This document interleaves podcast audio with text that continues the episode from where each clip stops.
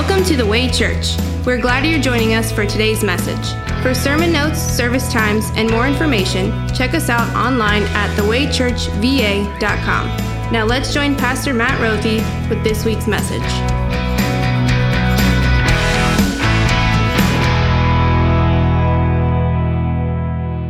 Just before Jesus enters Jerusalem on Palm Sunday with palm branches waving and crowds of people shouting his name, Jesus has a moment with just his disciples. It's a moment that you and I need to talk about. So, this is God's word found in Matthew chapter 20, verses 17 through 28. Now, Jesus was going up to Jerusalem. On the way, he took the twelve aside and said to them, we are going up to Jerusalem, and the Son of Man will be delivered over to the chief priests and the teachers of the law. They will condemn him to death, and will hand him over to the Gentiles to be mocked and flogged and crucified. On the third day, he will be raised to life. Then the mother of Zebedee's sons came to Jesus with her sons, and kneeling down, asked a favor of him. What is it you want? he asked. She said, Grant that one of these two sons of mine may sit at your right and the other at your left in your kingdom. You don't know what you're asking, Jesus said to them. Can you drink the cup that I'm going to drink? We can, they answered. Jesus said to them, You will indeed drink from my cup, but to sit at my right or left is not for me to grant. These places belong to those for whom they have been prepared by my Father. When the ten heard about this, they were indignant with the other two brothers. Jesus called them together and said, You know that the rulers of the Gentiles lord it over them, and their high officials exercise authority over them. Not so with you. Instead, whoever wants to become great among you must be your servant and whoever wants to be first must be your slave. Just as the Son of Man did not come to be served, but to serve and give his life as a ransom for many. This is God's Word. Dr. Baruch Fischhoff is a psychologist and a professor at Carnegie Mellon University. He's also the man who helped me understand one of the greatest mysteries I have confronted in recent memory. In a recent news article that I read, Dr. Fischhoff explained that the reason many people have bought so much toilet paper of all the products that one could buy as they face a global pandemic, well, it's because buying a common household, item like toilet paper allows people to feel a sense of control when they are otherwise feeling a sense of powerlessness. Dr. Fischhoff said that by purchasing toilet paper, people regain a sense of control during what seems like a helpless situation. People want to be in control. Have you seen this meme? It's a polarizing meme that's been making its way around the internet. It says, your grandparents were called to war. You are being asked to sit on the couch. You can do this. In few words, this meme says a lot, but the basic message is clear.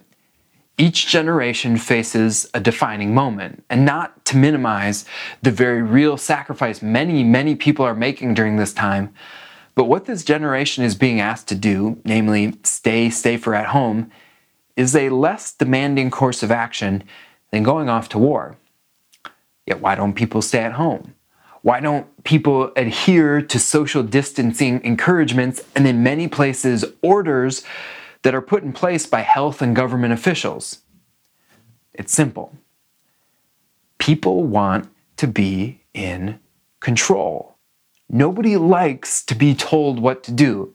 Whether you're a two year old or a 32 year old or a 62 year old, nobody Nobody likes being told what to do. People want to be in control. People want to have authority. At the very least, we want to have authority over our own lives. We want to have agency. Why do I bring this up? And why do I suggest that we're all a bunch of control freaks? Well, in the Bible story that we just read, there's a mommy and two of Jesus' disciples who asked Jesus for authority. They asked Jesus if they can have control by being his right hand and his left hand men. It's very easy for us to listen to this Bible story and, and react with moral outrage. Who do these guys think they are? Who are these guys seriously asking God for this control? How arrogant could they be? After all, that's how Jesus' other disciples reacted too. They were indignant, outraged. But come on, can you really be mad at James and John?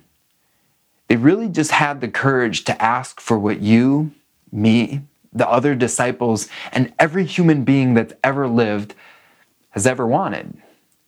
We all want to be in control. You see it all around you, don't you? People get upset when it seems like our control, our personal authority, is being taken away all because our freedoms to go to our favorite restaurants, to our favorite coffee shops, is now, for a time at least, being somewhat restricted. Perhaps you know people. You know people who resent the authority that others have in their life, all because they want that authority for themselves. Take a moment Think about your reaction when you hear or read the news. Do you complain about the way in which those who are in authority exercise their authority because, well, you think you can do a better job? Or consider your worries. Do you worry about things that are outside of your control? Of course we do. We, we all do it, and it's because we want to control things, even things we rationally know we cannot control. Or try this take a quick inventory of your prayer life. What are the things that you pray for? Likely it's health, success, your reputation, respect, and money. How often are those prayers a reflection simply of our desire to have control over certain aspects of our life? People want to be in control. We want to be in control and have authority. And yet, can you imagine where you and I would be if we really were in control of our entire lives? Would we really be better off? We think we know exactly what we need to be happy, to be satisfied, to be joyful in life. But what happens when life starts spinning out of control and things inevitably don't go the way we thought they should go? What do we do? Well, most often we start to look for more control, don't we? We look for more control by running over people. Sadly, mostly the people we love, like our family, our friends, and our closest coworkers. Maybe we even start to manipulate people. We try to control circumstances, and, and all of this to what end? All we end up doing is hurting people along the way. I'm stressed, you're stressed, and I'm no good to myself or to anyone else. You see, it's, it's not just wrong that you and I and every human deeply wants control. Sadly, it's also harmful. But not you. Not so with you. At least this needs not be the case for you and me. Why? Because the Son of Man did not come to be served, but he came to serve and give his life as a ransom for many. You see, in God's word, the picture of authority and the picture of control that we see is far different than we see anywhere else in our life. What we see is Jesus' perfect approach to authority. We see Jesus demonstrate complete selflessness for those over whom he has authority. What you and I see on Palm Sunday is the King of Kings, the one King at whose name every knee on earth and earth and under earth must bow. We see this one take all his authority and flex it, but do so in the most surprising way. He used his authority to do what only someone with a complete authority could do. He had the power to let power go. He allowed himself to be delivered over to people who were far below him, and he did it for them. He did it for you and me. He allowed himself to be condemned to death. He allowed himself to be handed over to people who mocked him, people who flogged him, and ultimately crucified him. And then Oh, and then he used that same authority to pick back up his power and use that power to, on the third day, raise himself to life. And now, and now, there's no condemnation. There's no guilt. There's no shame. There's no judgment. There's none of that. There's none of that for you and me who are in Christ Jesus, because through Christ Jesus, you have been given life. You've been given life by a Spirit who has set you free, free from guilt, free from shame, free from judgment. You see, Jesus didn't use his authority to command us, he used it to invite us, invite us to know his perfect, unconditional love. He used his authority not to demand things from us, but he used it to give things to us his forgiveness, his joy, and his peace. He used his authority to rule us. No, he used it to serve us, to save us. He saved us from the condemnation we had coming. He saved us from the condemnation that our abuse of being discontent with authority deserved. He saved us from the condemnation we deserve for wanting authority that isn't ours. Christ Jesus didn't just demonstrate perfect authority, He used that authority to save us and to serve us. And He uses it to serve us still. You see, the Son of Man did not come to be served, but to serve and give his life as a ransom for you and me.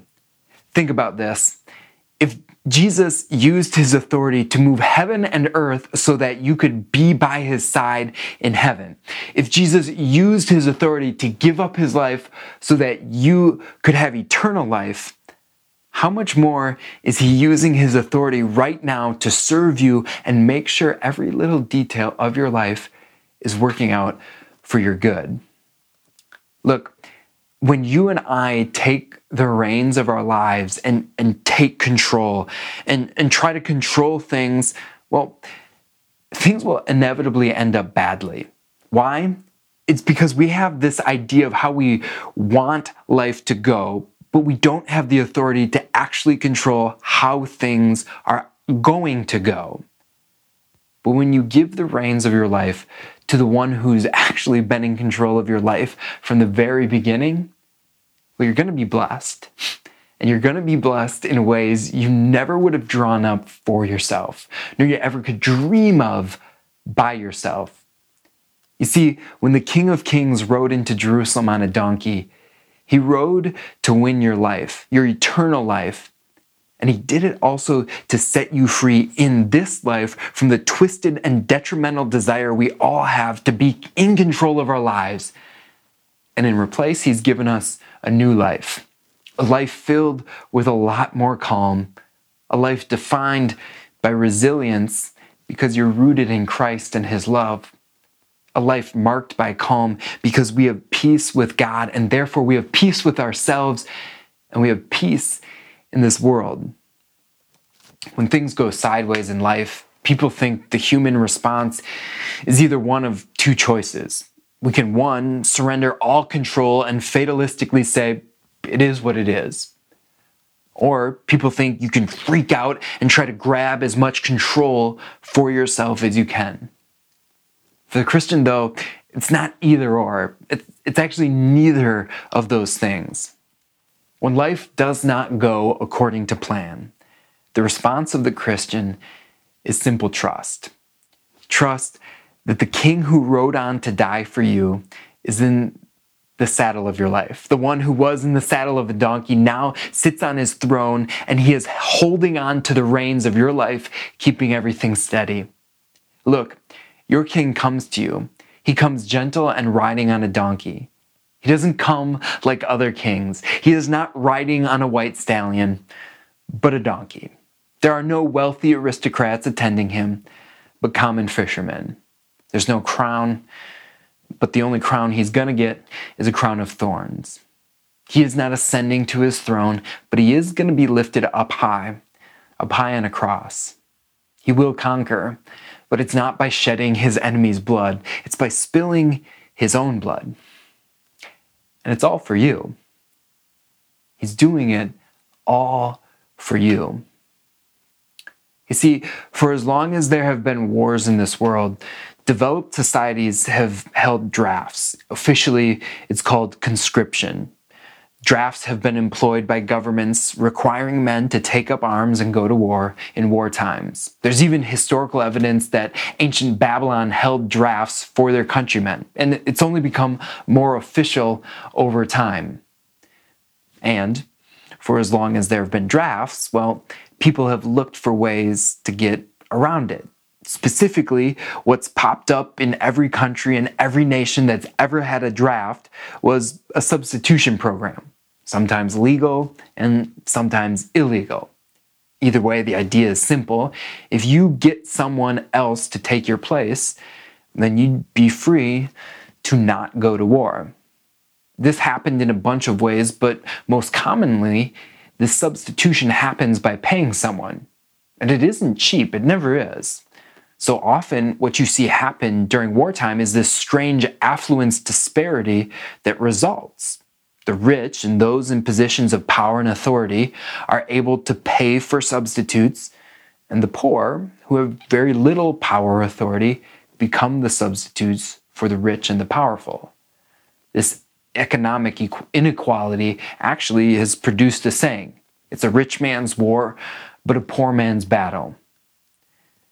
But in the war for our souls and in the victor's parade that we see on Palm Sunday, we see something much different.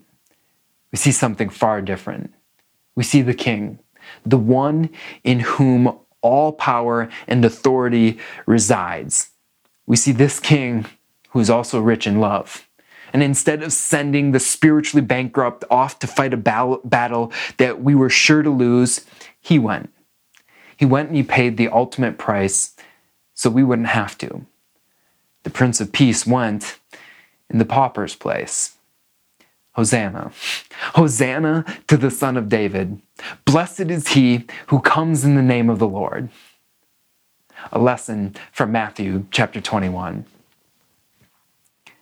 As they approached Jerusalem and came to Bethphage on the Mount of Olives, Jesus sent two disciples, saying to them, Go to the village ahead of you, and at once you will find a donkey tied there, with her colt by her. Untie them and bring them to me. If anyone says anything to you, say that the Lord needs them, and he will send them right away. This took place to fulfill what was spoken through the prophet.